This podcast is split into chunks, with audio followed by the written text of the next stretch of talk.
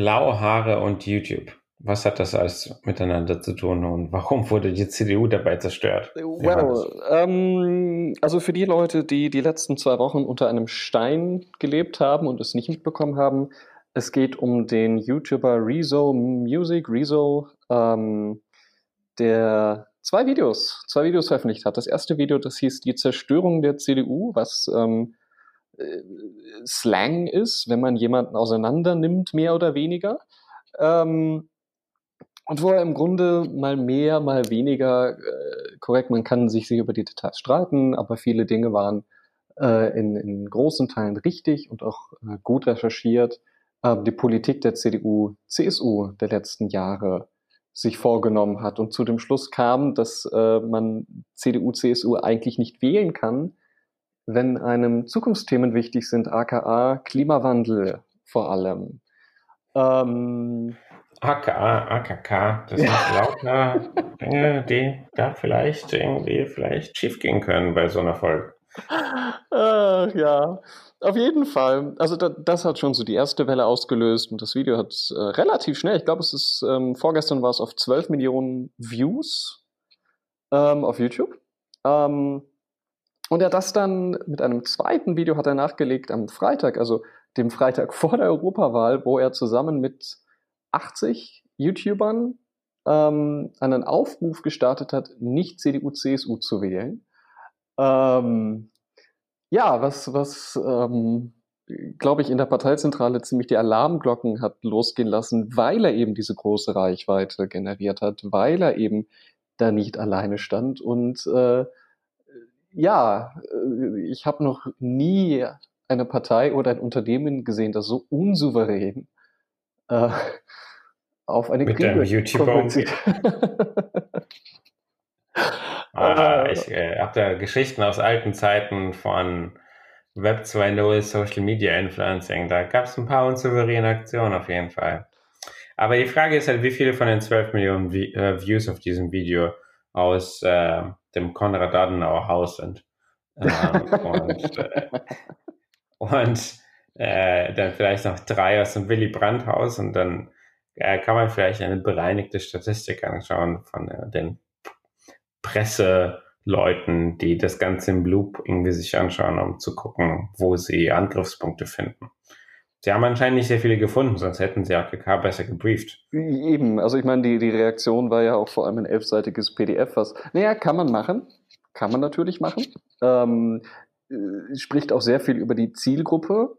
Ich glaube nicht, dass, dass äh, die Reaktion dieses, also was sie ja gemacht haben, war eine Stellungnahme veröffentlicht und dann ein elfseitiges PDF mit Kritik an dem Video. Und ich glaube, mit diesem elfseitigen Kritik, äh, Kritik die Zielgruppe waren nicht die YouTube-Zuschauer, sondern das waren einfach äh, Journalisten. Ja. natürlich die Parteifreunde so. Ne? Ich denke, was Und aber letztendlich, ja. also letztendlich, es hat ja bei einigen Journalisten, bei der Rheinischen Post und bei anderen Medien haben wir auch durchaus, äh, sagen wir mal, eine Kerbe für die CDU oder zumindest äh, für ihre eigene Autorität und äh, geschlagen und versucht äh, auf äh, das ganze Thema auf diese typische herablassende Art und Weise ähm, einzugehen. D das Ziel von heute ist ja auch gar nicht für uns, wir wollen ja uns nicht per se lustig machen, auch wenn es wirklich leicht ist und einen dazu verleitet, ähm, das zu tun. Äh, aber wir wollen auch zumindest versuchen, darüber zu sprechen, warum das eigentlich interessant ist. Ähm, und ich muss sagen, dass ich mit deutschem YouTube äh, auch extrem wenig zu tun habe. Das heißt, ich ähm, mein, mein Konsum von YouTube-Videos äh, ist fast ausschließlich englischsprachig. Ähm, das heißt, mir war ähm, dieser blauhaarige Mensch, der dann äh, plötzlich auf, für Aufruhr sorgt, äh, bis dahin auch nur so vage als Name bekannt. Und ich glaube, dass äh, das wahrscheinlich den meisten Leuten in der CDU-Zentrale ähm, genauso ging. Und äh, was ich daran interessant finde, ist, ähm, dass zur gleichen Zeit ist bei Ezra Klein im Podcast gibt es ja auch eine Folge über YouTube und Politics und das, diese, diese Dynamik, die da entsteht, die äh, ausschließlich auf diesen Plattformen sichtbar ist für Leute, die auf diesen Plattformen eben einen Großteil ihrer Medienkonsumwelt äh, verbringen. Äh, und dann, wenn sie dann rüberschwappt, für äh, alle anderen, die da nicht da beteiligt sind, plötzlich wie so ein totaler Fremdkörper äh, wirkt, der aber gleichzeitig eine hohe Relevanz hat, weil sie so viele, äh, weil sie so viele Views generieren, weil sie so eine gigantische Community haben, weil sie eine Reichweite haben, um die eine rheinische Post sie beneiden würde. Ähm, und ich finde interessant, wie, wie diese Dynamik dann immer äh, wieder nach oben gespült wird von der Plattform in die breite Öffentlichkeit. Äh, total, zumal man muss ja auch sagen, es ist ja nicht das erste Mal. Das ist ja ähm, ein paar Monate zuvor mit dem Artikel 13, Artikel 17, welche Nummer er jetzt am Ende auch hat, ähm, gab es ja auch schon eine ganze Reihe deutscher YouTuber, die sich organisiert haben, die sich politisch organisiert haben und die ihre Zuschauer auf die Straße gebracht haben. Ja, relativ große ähm, Proteste ähm, gegen beide Artikel oder gegen den Artikel oder gegen die, die Urheberrechtsreform, also als Ganzes, die ja schon damals von den Politikern kleingeredet wurde, als teilweise als bezahlte Demonstranten, teilweise als Bots. Ähm, also äh, es schien von Anfang an ja nicht so diese Wahrnehmung da zu sein, obwohl man die Leute auf der Straße hatte. Umso überraschender finde ich ja jetzt eigentlich tatsächlich, dass da schon nicht nachgezogen wurde und dass da schon nicht darauf reagiert wurde ähm, dass als diese große Bewegung wahrgenommen wurde, die da tatsächlich anscheinend existiert. Ähm, und vielleicht, ja, ja. ja. Aber also der, der, also ich musste in dem Kontext, ich musste in dem Kontext schon ähm, sehr viel darüber nachdenken, dass ich als jemand, der frühzeitig in der sogenannten Social Media Web 2.0 Beratung irgendwie tätig war, eine hohe Mitschuld habe von der Tatsache, wie diese Dinge derzeit ablaufen. Äh, nicht, weil ich so besonders wirkungsvoll war, sondern weil man einfach ein Teil von einer Bewegung gewesen ist, bei der es darum ging, allen Leuten zu erklären, warum das jetzt alles nicht weggeht und warum es sinnvoll ist, das mitzumachen. Ich habe einerseits die Situation, bei der ich das Gefühl habe, dass äh, wir einen Fehler gemacht haben, es zu schnell und, und zu unüberlegt Leuten zu empfehlen.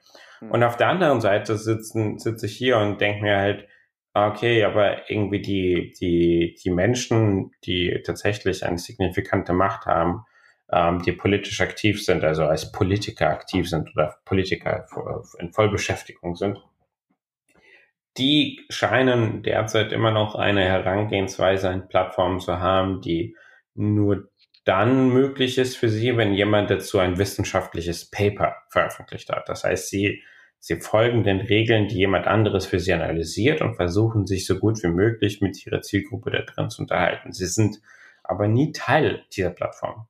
Sie sind immer nur jemand, der in diese Plattform versucht reinzureden. Ähm, und genauso ist ja auch dann die Reaktion von so einer AKK, die dann so, ja, ich bin, ich versuche dann irgendwie aus einer extrem fehlgeleiteten Pressekonferenz noch Tweets abzusenden, die meine Position relativieren, aber es funktioniert hinten und vorne nicht, weil ich einfach auch nicht verstehe, wie die Dynamiken auf diesen Plattformen funktionieren. Das ist auch interessanterweise, finde ich, eine sehr, sehr deutsche Sache, so erstmal nach den Regeln zu schauen ähm, ja, hin und wieder ja auch, dass ich, dass ich Leuten Social Media Schulungen gebe, dass ich ihnen versuche, so, was ist eigentlich Twitter? Und die Frage, die immer kommt, ist, was sind eigentlich die Regeln der Plattform? Was muss ich mhm. beachten? Und äh, wo mach ehrlich, also ich sage dann immer so, gibt's nicht. So, also du kriegst es schon raus, sei kein Arschloch. Aber ansonsten gibt es keine Regeln. Du kannst es machen, wie du willst. Ähm, also es ist interessant, aber eben auch also was ich auch bei dieser AKK-Sache interessant fand, ähm, und wo man halt auch wieder gemerkt hat, ist, dass, dass in Deutschland diese Wahrnehmung vom, vom digitalen Dualismus noch sehr, sehr, sehr, sehr stark verbreitet ist. Also diese Trennung zwischen, es gibt eine ja. echte Welt und es gibt eine virtuelle Welt, wobei beides, es existiert keine Grenze dazwischen. Das äh, ist eine falsche Wahrnehmung, weil die Leute, die in der virtuellen Welt auf eine bestimmte Art und Weise kommunizieren, kommunizieren auch in der echten Welt auf diese bestimmte Art und Weise ähm, es gibt zwischen beiden Identitäten, zwischen beiden Rollen keine, keine scharfe Grenze, sind Teil desselben. Auch wenn ich vielleicht unter einem anderen Namen auftrete und auch wenn ich vielleicht einen Satire-Account spiele, gibt es da keine Grenze. Es ist immer noch eine Person. Ähm, mhm. Und Protest in der virtuellen Welt ist genauso real wie Protest in der analogen Welt. Das ist, ich finde es interessant, dass diese Beobachtung auch, also dass diese Weltwahrnehmung auch noch 2019 so präsent ist und so präsent ist bei führenden politischen Köpfen. Gut, das ist CDU, vielleicht darf man sich nicht wundern, die haben in den letzten Jahren jeden, der digital nennenswert ist, abgeschoben. Ähm, aber ja. Ich weiß, also ich glaube, da, ist, da sind wir vielleicht auch unterschiedlicher Meinung. Also ich glaube, digitaler Protest ist mit den Mitteln, die wir uns zur Verfügung stehen, derzeit nicht unbedingt immer das gleiche ähm, wie Proteste, wenn irgendwie, sagen wir mal, 250.000 Leute auf die Straße gehen und 250.000 Leute eine Petition unterschrieben haben. Total, total. Andere Qualität. Was ich sagen will, ist, Protest findet statt.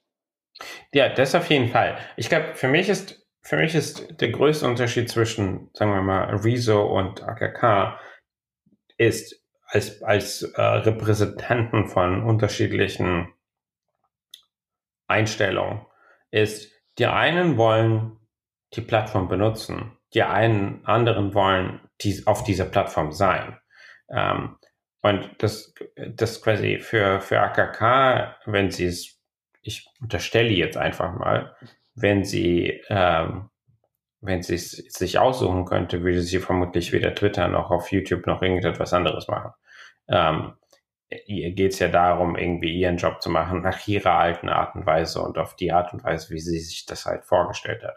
Und dann gibt es aber quasi die, die andere Community, die komplett eine eigene Welt erschaffen hat, die auch ihre eigene Machtstrukturen hat, die eigene Identity Politics hat, die eigene äh, auch aus, also Ausarbeitung von wie Diskussionen passieren. Deswegen kann man auch so ein Wort wie Zerstörung irgendwie benutzen, ohne dass es genauso negativ aufstößt, wie es halt in der alten Welt aufgestoßen ist. Hm. Äh, weil's, weil's, weil die Begriffe, die Worte, die dahinter stehen, auch oft eine andere Konnotation schlicht und ergreifend haben. Leute benutzen Worte, die vertraut wirken, aber eine andere Bedeutung haben.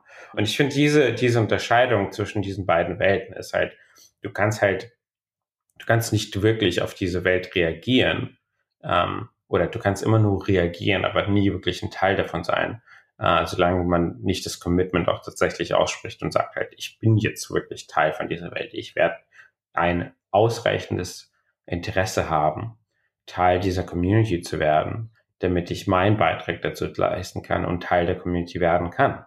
Das ist ja etwas, was in der Regel von Leuten, die Macht haben, ähm, nie passiert. Sie benutzen das als Sprachrohr und sind dann quasi, das ist dann Social Media ist für sie eine Verlängerung von dem, was sie sowieso machen wollen und nie das, der eigentliche Grund. Hm, ein interessanter Gedanke. Das ist, ähm, im, also im Grunde, worauf sie hinausläuft, wäre ja wirklich zu sagen, man müsste es als Subkultur betrachten. Ne? Subkultur mit hoher Reichweite, die in sich aber auch nochmal stark zersplittert ist. Mhm. Ähm, und vielleicht ist es auch, also wenn man das als Metapher ver verwendet, auch nochmal deutlicher, warum es schwer fällt, da auf Augenhöhe zu kommunizieren, weil unklar ist, wie diese Subkultur natürlich von außen funktioniert. Ähm, ja. Also all das, was du ja auch gerade jetzt äh, angesprochen hast. Ähm, ja, ich finde es interessant. Ich meine, gerade auch Ihre Äußerung, ne, die analogen Regeln aufs Digitale mhm. zu übertragen. Äh, man muss fairerweise sagen, es gibt keine analogen Regeln. Wenn ich nicht gerade Rundfunk bin, öffentlich-rechtlicher Rundfunk bin, ist es ziemlich egal. Es dürften sich auch 70 Redaktionen zusammenschließen und öffentlich sagen, hey, wir finden die CDU scheiße, wählt sie nicht. Es ist unüblich im deutschen Raum, dass es Wahlempfehlungen gibt. Das ist so das eine. Ähm, aber es wäre nicht illegal. Also das muss man ja auch einfach mal festhalten. Es ist eine sehr, sehr, sehr, sehr merkwürdige Aussage und wie auch jetzt im Nachhinein auch versucht würde, da den, den Spin hinzukriegen, dass man das doch diskutieren müsste, dass auch die Wissenschaft das diskutiere, ist ja so, äh, nee. ja, ja, aber das ist ja für mich, das ist immer äh, äh das beste Zitat für, äh, für, sehr viele deutsche Unternehmen, Organisationen und Politiker ist äh, eigentlich immer noch von Clueso. Panik sieht bescheuert aus. ähm, und äh, der, der, ich glaube, dass sie wahrscheinlich auch nach der Pressekonferenz äh, im Hinterzimmer sich dachte, ach scheiße, was habe ich denn da erzählt, ey? Also das heißt, äh, also ich, ich glaube, der Vorwurf, ähm, der von vielen Menschen auf Twitter, die mit der Autorität, also Menschen mit der Autorität, ähm, gefallen ist, dass dies definitiv kein Versehen war, ähm, dass sie äh, definitiv einen Versuch gestartet hat, da eine Regulierung herbeizuführen und eine Diskussion anzustoßen. Das glaube ich schon. Ich glaube, dass die Argumente, die sie gewählt hat, um das herbeizurufen, definitiv nicht die Wirkungsgrad hatten, den sie sich erwünscht hat. Uh, und auf diese Art und Weise ist es eskaliert. Also so dieser Vergleich mit analog und digital oder das eben, was passiert denn, wenn 70 Redaktionen das machen alle Menschen in Redaktion, ja, okay, aber ich kann es jetzt machen. Ähm, äh, das ist äh, definitiv, sie hat, glaube ich, die, die Chance verpasst, tatsächlich Mobilisierung dafür zu betreiben. Ähm, äh, in einem Augenblick, in dem sie es vielleicht äh, durchaus hätte machen können. Äh, absolut. Absolut, absolut. Und was ja auch wirklich fehlt, ist ja immer noch so eine, eine öffentliche, inhaltliche Auseinandersetzung. Ne? Ähm. Das ist ja auch viel der Reaktion war ja eher Angriffe auf die Person und Angriffe auf die Subkultur an sich. Ähm, aber es wurde sehr wenig Inhaltliches gesagt. Ich meine, es gab diese, diese Sharepics von der CDU, wo sie sich mit gebrüstet haben, den Atomausstieg doch äh, äh, vorangebracht zu haben, etc., etc. Alles auch irgendwie so Leistungen, die so in der großen Koalition stattgefunden haben und jetzt nicht unbedingt auf CDU-CSU-Basis, aber hey, ähm, und das hinterlässt alles irgendwie so einen eher unschönen Beigeschmack. Aber was mich ja interessieren würde, angenommen, du wärst Kommunikationsleiter der CDU-CSU. Was hättest du besser gemacht? Sorry, super dieses, undankbarer Job. Ich, ich, mag dieses Rollenspiel nicht. okay, was, was hättest du ihnen Nein. geraten, es besser zu machen? Das ist eine gute Frage. Ja, ich ja. denke nämlich auch äh, seit Anfang der Woche nämlich sehr viel drüber nach und ich habe selber auch noch keine richtig gute Antwort, interessanterweise. Ich, also letztendlich, äh, ich glaube, in dieser Situation gab es, gab es nichts zu gewinnen für sie äh, als aus so einem klassischen Krisen-PR-Ding ähm, äh, hätte ich äh, versucht, das Thema so schnell wie möglich hinter mich zu bringen, anstatt nochmal Feuer, äh, nochmal Öl ins Feuer zu gießen. Mhm. Ähm, das ist definitiv, was sie nicht geschafft haben. Ähm, die, klar, ähm, äh, Europawahl, äh, die Ergebnisse äh, sorgen für schlechte Stimmung. Ähm, und äh, die Reichweite von diesem Video und von, ähm, äh, von dem Aufruf ist mit Sicherheit nicht unsignifikant, aber in keinster Weise hat das, was ähm, Rezo und YouTube da gemacht haben, einen ich will nicht sagen, es ist, ich will nicht sagen, dass es nicht signifikant ist. Ich glaube nur nicht, dass es in der Gesamtheit am Ergebnis tatsächlich maßgeblich etwas verändert hat. Hm. Ähm, äh, das heißt, wenn sich jemand ähm, wenn sich jemand so sehr darauf stürzt, einen Schuldigen äh, zu finden, äh, der, äh, der das, oder eine Situation sucht, in der man einfach nur erklärt, ähm, ah ja, okay, was, was, also wenn 70 YouTuber sich zusammenschließen, das ist dann böse und das geht ja nicht und ist illegal. Das äh, sagt ja schlicht und ergreifend, dass ähm, äh, in der Organisation äh, das Verständnis nicht dafür da ist, äh, was die eigentlichen Probleme sind warum so viele Menschen CDU äh, dieses Mal nicht gewählt haben. Das heißt, die, die, die haben schlicht und ergreifend, die hätten mal lieber das tatsächlich sich genauer anschauen sollen ähm, und inhaltlich äh, an anderen Stellen versuchen zu punkten, als ähm, in ein, ein, quasi in den Ring zu steigen mit einem Gegner, der so amorph ist, dass sie ihn überhaupt nicht haben besiegen können. Ja, ja, ja, ja. Ich glaube, was man schon hätte machen können, ist weiter souveräner darauf reagieren. Ähm, ich habe auch den Eindruck, dadurch, dass, dass äh, die Parteizentrale so lange gewartet hat, hat es doch halt immer wieder kleinere CDU-CSU-Mitglieder, die ihren Senf dazu gegeben haben, aber in ein kommunikatives Fettnäpfchen nach dem anderen getreten sind. Ähm, ja, aber das ist halt Panik, ne? Das ist genau. halt dieses Ding, immer wieder Panik, ja. sieht bescheuert aus. Dann sagt man, ah ja, okay, Amtor, der älteste 26-Jährige der Welt, ähm, äh, ist äh, dann derjenige, der so ein Video produzieren wird als Antwort darauf und dann ist nichts zu veröffentlichen. Das, also das ist halt entweder du machst ein Video und veröffentlichst oder du sagst halt nicht, dass du ein Video machst. Also dieses, dieses Ankündigen und dann das nicht kommen lassen, das war, ab dem Zeitpunkt haben sie eigentlich schon alles verloren gehabt, was zu verlieren. Gab. Äh, äh, so ziemlich, so ziemlich. Um souveräner geht nicht. Nee, aber ich glaube, du hast recht. Es sind, so sehr, es sind so mehrere Dimensionen der Problematik. Das eine ist natürlich diese, diese Kommunikation, die schlecht lief. Und das zweite ist aber halt auch, dass diese tiefer liegenden Probleme. Und ich glaube eben auch, dass das Rezo-Video oder Rezo-Video weitaus weniger Einfluss auf das Wahlergebnis hatte, ähm, als vielleicht von vielen gedacht wird. Ich glaube tatsächlich, dass einfach auch äh,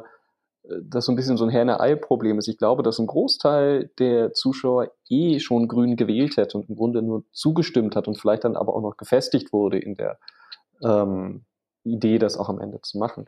Ähm, und das ist eben genau diese zweite Dimension. Das halt einfach wirklich die inhaltliche politische Dimension. Und äh, ich kann auf YouTube gehen als CDU, CSU, aber das wird halt mir die Wähler nicht zurückbringen, weil da die, die Werte anders sind, weil die Erwartungen anders sind, ja. natürlich auch diese Zukunftsproblematik, äh, jetzt, jetzt mal hübsch umschrieben, Klimawandel halt einfach auch ein riesen, riesen Problem ist, wo CDU, CSU halt einfach oh, lieber gegen Dieselverbote kämpft, als alles andere. Ja, ich meine, die SPD hat auch hier Fettnäpfchen abbekommen. Ich glaube, die, die die, die Sache ist halt, und die, die Unsouveränität entsteht ja dadurch, dass man auch diese Zahlen, Statistiken auch nicht versteht.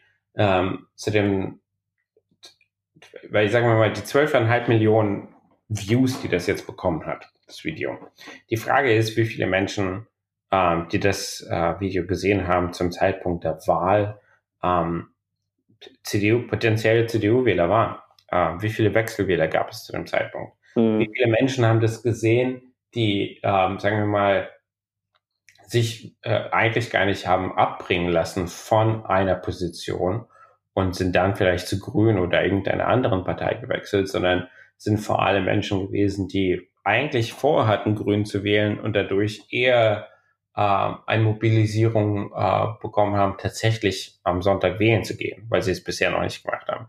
Ich glaube, da gibt es so sehr viele Facetten in diesen Zahlen, die dann oft als Panik äh, quasi in so einer in so einer Schaltzentrale irgendwie wirken, äh, die es ihnen auch nicht erlaubt, wirklich gut darauf einzugehen. So manche Dinge hätten sie vielleicht auch gar nicht, wie gesagt, head-on angreifen müssen, sondern die Realität ist ja, dass heutzutage extrem viel Polarisierung stattfindet. Also ich will jetzt aus, aus diesem Podcast jetzt keinen politischen Podcast per se machen, aber ich glaube, die, die, äh, die, die Realität ist, dass äh, für mich zumindest, ich glaube nicht, dass sehr viele Leute, die CDU wählen wollten, das Video gesehen haben, gedacht haben, ah ja, okay, stimmt, hm. gehe ich mal lieber grün wählen. Hm.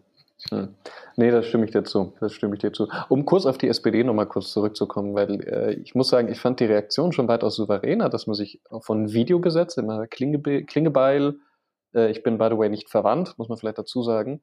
Äh, das ist sehr gut, dass du das erwähnst. ähm, Kühnert und, oh Gott, wer war der Dritte? Ich habe den, den Dritten vergessen. Ähm, die ja sich wenigstens vor, vor eine Kamera gesetzt haben und äh, zumindest offen nochmal drüber nachgedacht haben, was sie falsch gemacht haben, ob sie was falsch gemacht haben. Witzigerweise, und wenn wir über Subkulturen reden, äh, saßen alle drei auf Gaming-Sesseln, ähm, auf Gaming-Stühlen. Ich weiß nicht, ob, du das, ob dir das aufgefallen Echt? ist. Ja. Nee. Ähm, also wenn es darum geht, sich, sich die Sprache einer Subkultur anzueignen, war das gar nicht mal so schlecht, auch wenn ich nicht glaube, dass das Absicht war. ähm, ja, slick, slick ich glaube aber auch, und ich denke, das ist halt sicher eine Sache, die wir über die nächsten Monate sehen werden, ist, ich vermute schwer, dass es einiges an Studien geben wird zu der Europawahl. Ähm, und wahrscheinlich hat auch ein, ein, eine gigantische Menge an Politikwissenschaften, Bachelorarbeiten, die in den letzten zwei Monaten, äh, zwei Wochen äh, entstanden sind. Ähm, und ich gehe mal schwer von aus, dass wir, dass wir da demnächst wahrscheinlich auch einfach Zahlen kriegen werden, wo wir sagen, wo wir einigermaßen sagen können, okay, wie stark wird die Auswirkung am Ende? Und ich glaube, dann wird es auch tatsächlich wirklich nochmal interessant. Wie gesagt, ich bin total bei dir. Ich glaube auch, dass, dass die, dass das Rezo-Video jetzt nicht so diesen gigantischen Umschwung äh, bewirkt hat, sondern eher Mobilisierung, eher vielleicht Festigung in der Entscheidung, ähm, aber jetzt sehr wahrscheinlich wenig CDU-CSU-Wähler über, überzeugt hat an sich. Ja, weil ich, also ich, es ist ja, ich weiß gar nicht, ist bei YouTube immer noch so, dass man das halbe Video gesehen haben muss, um. Nee, ich glaube, du musst relativ wenig gesehen haben, tatsächlich, damit ja. das als, als View gezählt wird. Ja. Das ist das andere Ding, ne? Also, wie viele Leute haben das ganze 55-minütige Video gesehen? Ja. Also das ist interessant. Wieso könnte das wahrscheinlich durchaus sagen, weil er ja. vermutlich die Statistiken hat. Er hat es bisher nicht, äh, nicht veröffentlicht, aber vielleicht kommt das auch. Also ich fände es interessant zu sehen, wie viele Leute schauen sich ein 55-minütiges politisches Rant-Video an. Ähm, ja. Ich fand es erstaunlich unterhaltsam. Ähm, oh ja, doch. War, also man kam gut durch diese 55 Minuten durch. Und das ist vielleicht auch wieder eine Sache, die man YouTubern echt lassen muss. Sie können mit dem Medium verdammt gut umgehen. Ja, das ist halt, das ist aber so, was ich meine mit, das ist halt eine native, es ist halt etwas, was sehr YouTube ist, was plötzlich aber in die Außenwelt mhm. äh, irgendwie reinläuft. Und das ist, glaube ich, es ist, also mein, mein Argument dabei ist, es ist wen, weniger der klassische Dualismus-Argument. Ich glaube, es ist mehr so Subkultur, die in Mainstream rein tröpfelt. Mhm. Äh, und Mainstream weiß eben auch nicht, wie man damit umgeht. Also die alten Machtstrukturen wissen nicht, wie man damit umgeht. Was aber interessant ist, ist, wie gut ein Rezo zum Beispiel Macht versteht und in seiner Reaktion äh, zu sagen, ich rede auch mit Politikern von verschiedenen Parteien außer der CDU, solange sie nicht irgendwie ihre Klimapolitik geändert haben. Das ist ja ein äh, er ist ja sehr eloquent in diesem Verständnis, dass er sagt, ich will mich nicht zu einem Puppet machen von Leuten, die sowieso mich nicht ernst nehmen. Mhm. Ähm, und diese Fähigkeit, das so gut hinzubekommen, davor habe ich Respekt, weil er sowohl seine Welt sehr gut versteht, seine Community, seine Reichweite, als auch äh, wie das, was er macht, in einer anderen Subkultur, wenn man es fair beschreiben möchte, eigentlich äh, behandeln würde. Es ist schon ganz spannend. Es wäre ja durchaus auch mal interessant, sollte ein YouTuber tatsächlich politisch aktiv werden, tatsächlich mal für ein Amt kandidieren. Wir haben ja Fälle, es gab in, in Great Britain jetzt vor der Europawahl ja einige sehr rechtsradikale oder extrem rechte YouTuber, die es versucht haben, ins Parlament zu kommen, aber nicht geschafft haben. Ähm, in Brasilien sitzen dafür einige, meine ich, äh, in Parlament selber. Ähm, vielleicht kann man das auch wirklich so sagen, so 2019, das Jahr, in dem YouTube politisch wurde oder YouTuber politisch wurden. In dem, in dem die, An die Außenwelt von YouTube mitbekommen hat, dass dort Politik gemacht wird. Das stimmt, in, das in, in, in dem diese Grenze überschritten wurde. Ja, ja, ja. also die, diese Grenze wo Machtstrukturen äh, ausreichend gefestigt sind auf der Plattform selbst, weil die Plattform so viel Reichweite hat. Wir haben, ähm, wir haben kurz vor, dem, vor der Aufnahme des Podcasts darüber gesprochen, dass äh, es jetzt ein Rennen gab auf äh, YouTube, wer ähm, welche zwei Channel ähm, als erstes 100 Millionen Subscriber bekommen. Äh, das eine ist T-Spot. Ähm, T-Series. T-Series, genau. Und das andere ist PewDiePie. Äh, und äh, T-Series hat gewonnen. Ähm, aber nur knapp. Und das Ding mit, mit PewDiePie ist auch 100 Millionen Subscriber. Das hat mal als ein komischer Gaming-Channel angefangen. Ähm, ich weiß nicht, also allein in der Zahl der Menschen, also allein in diesen 100 Millionen, wie viele Subkulturen, wie viele unterschiedliche Facetten es gibt. Ähm, äh, das ist ja, das ist eben genau dieses Denk. Das, das hat eben seine klassische Eingliederung verloren und es haben halt sich komplett neue Machtstrukturen gebildet. Und solange man ähm, nicht äh, ein Subscriber ist und wirklich teilnimmt an dieser Welt, wird man auch nicht nachvollziehen können, worüber er redet, wie sich das, wie sich bestimmte Inhalte entwickelt haben. Genauso wie es halt eben nicht möglich ist, äh, Kult in, äh, in kulturellen Kontext in Deutschland irgendwas zu verstehen, ohne dass man Feuilletons liest. Ähm, äh, weniger Reichweite, aber durchaus manchmal auch äh, immer noch Einfluss. Äh, auf, was draußen im klassischen Bereich passiert. Äh, total. Das ist ähm, nur wird niemals ein, ein Feuilleton-Artikel 12 Millionen äh, Views erreichen, was ja auch wieder ein eigentlich sehr interessanter Aspekt ist. Ähm, nee, aber ich, ich, ich finde, du hast recht. Also ich glaube, der Punkt ist auch, man darf nicht sagen, so das ist YouTuber und das ist so ein solider Blog, sondern ist, im Grunde ist es eher fraktal. Es gibt Subkulturen in Subkulturen in Subkulturen, die sich online herausgebildet haben. Vor allem auch YouTube herausgebildet haben. Ähm, das ist faszinierend. Also, ja, das, äh, ich muss mir anthropologische Studien über YouTube lesen. Nee, oder einfach äh, einige sehr weirde äh, Channels äh, abonnieren und äh, Teil davon werden. Und ich glaube, das ist, das ist für mich letztendlich auch, äh, wer, wer diese Plattform ernst nimmt und wer sie tatsächlich auch, wenn die Menschen auf diesen Plattformen ernst nimmt, muss ein Teil davon werden. Sonst ist es immer nur eine Verlängerung von äh, Kommunikationsmitteln, die man bisher benutzt hat. Mhm. Das ist fair. Ähm, äh, die Plattformen erlauben ja auch genau diese Art und Weise damit umzugehen. Und äh, ich glaube auch auf so einer reinen Return on Invest Basis ist es immer fraglich, wie viel, ähm, also wie viel Invest möchte man als äh, Individuum, als Politiker tätigen, um tatsächlich Teil einer Plattform zu sein. Das Spannende wird sein, was passiert, sobald an Menschen anfangen, in die Politik zu gehen, die tatsächlich Teil von diesen Plattformen waren. Also ich frage mich zum Beispiel, wie viele Gamer es letztendlich schon, also so Hardcore-Gamer es gibt, die ähm, bereits in der Politik sind. Letztendlich so Menschen, die Ende 30, Anfang 40 sind, sind auch alle mit irgendwie Computern und, und Playstations aufgewachsen.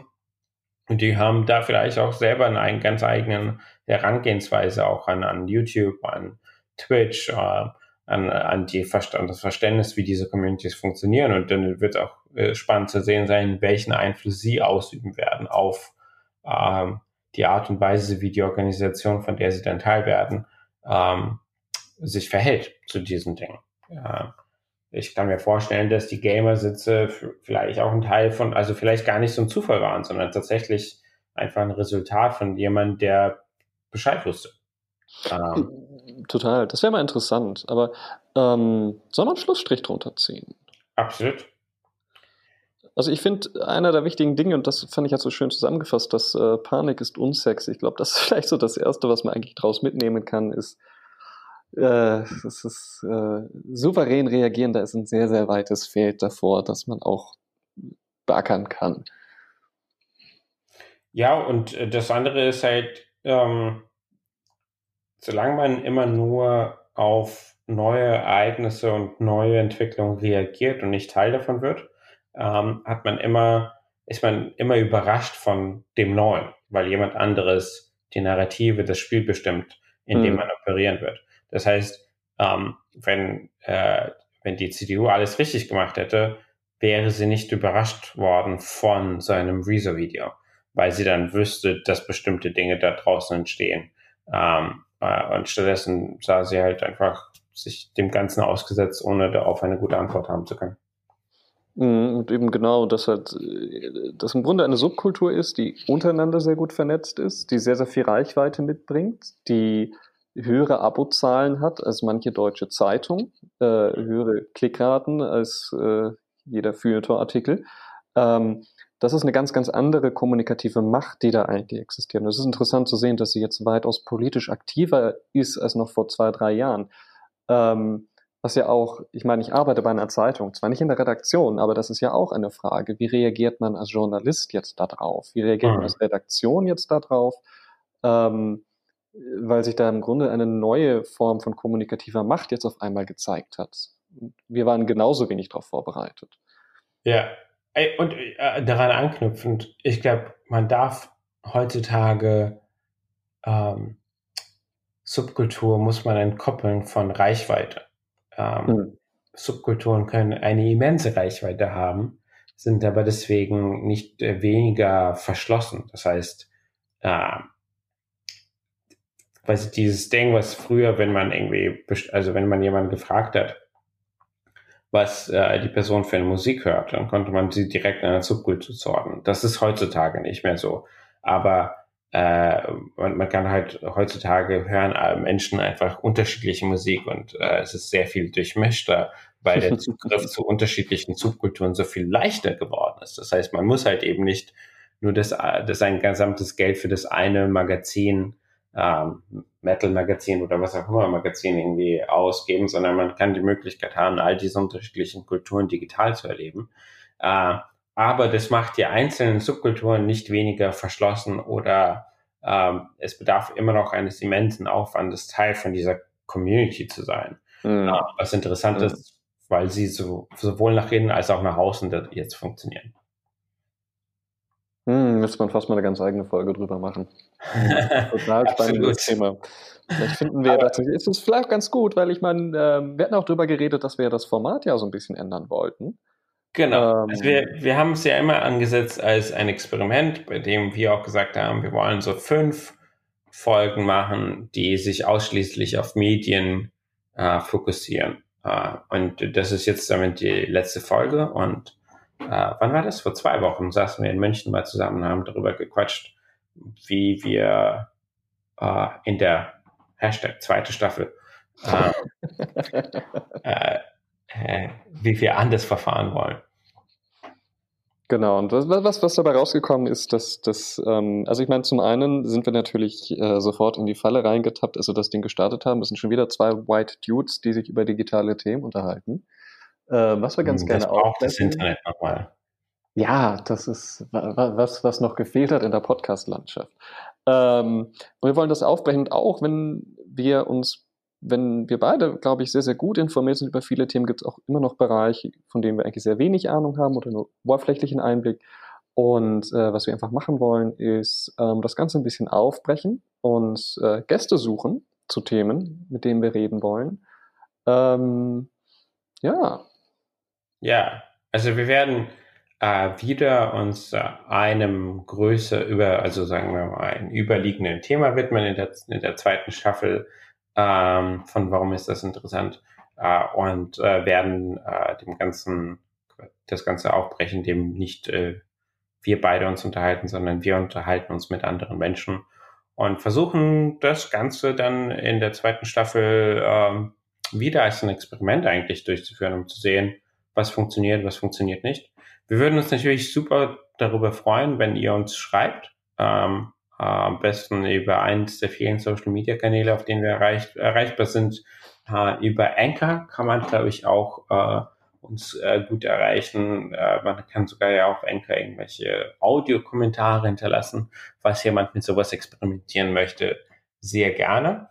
Äh, wir würden uns auf jeden Fall darüber freuen, was ihr denkt zu, der, zu den ersten fünf Folgen, ähm, was ihr denkt über das Format, über das wir nachdenken ähm, und äh, Anregungen, vielleicht auch schon Gästeempfehlungen.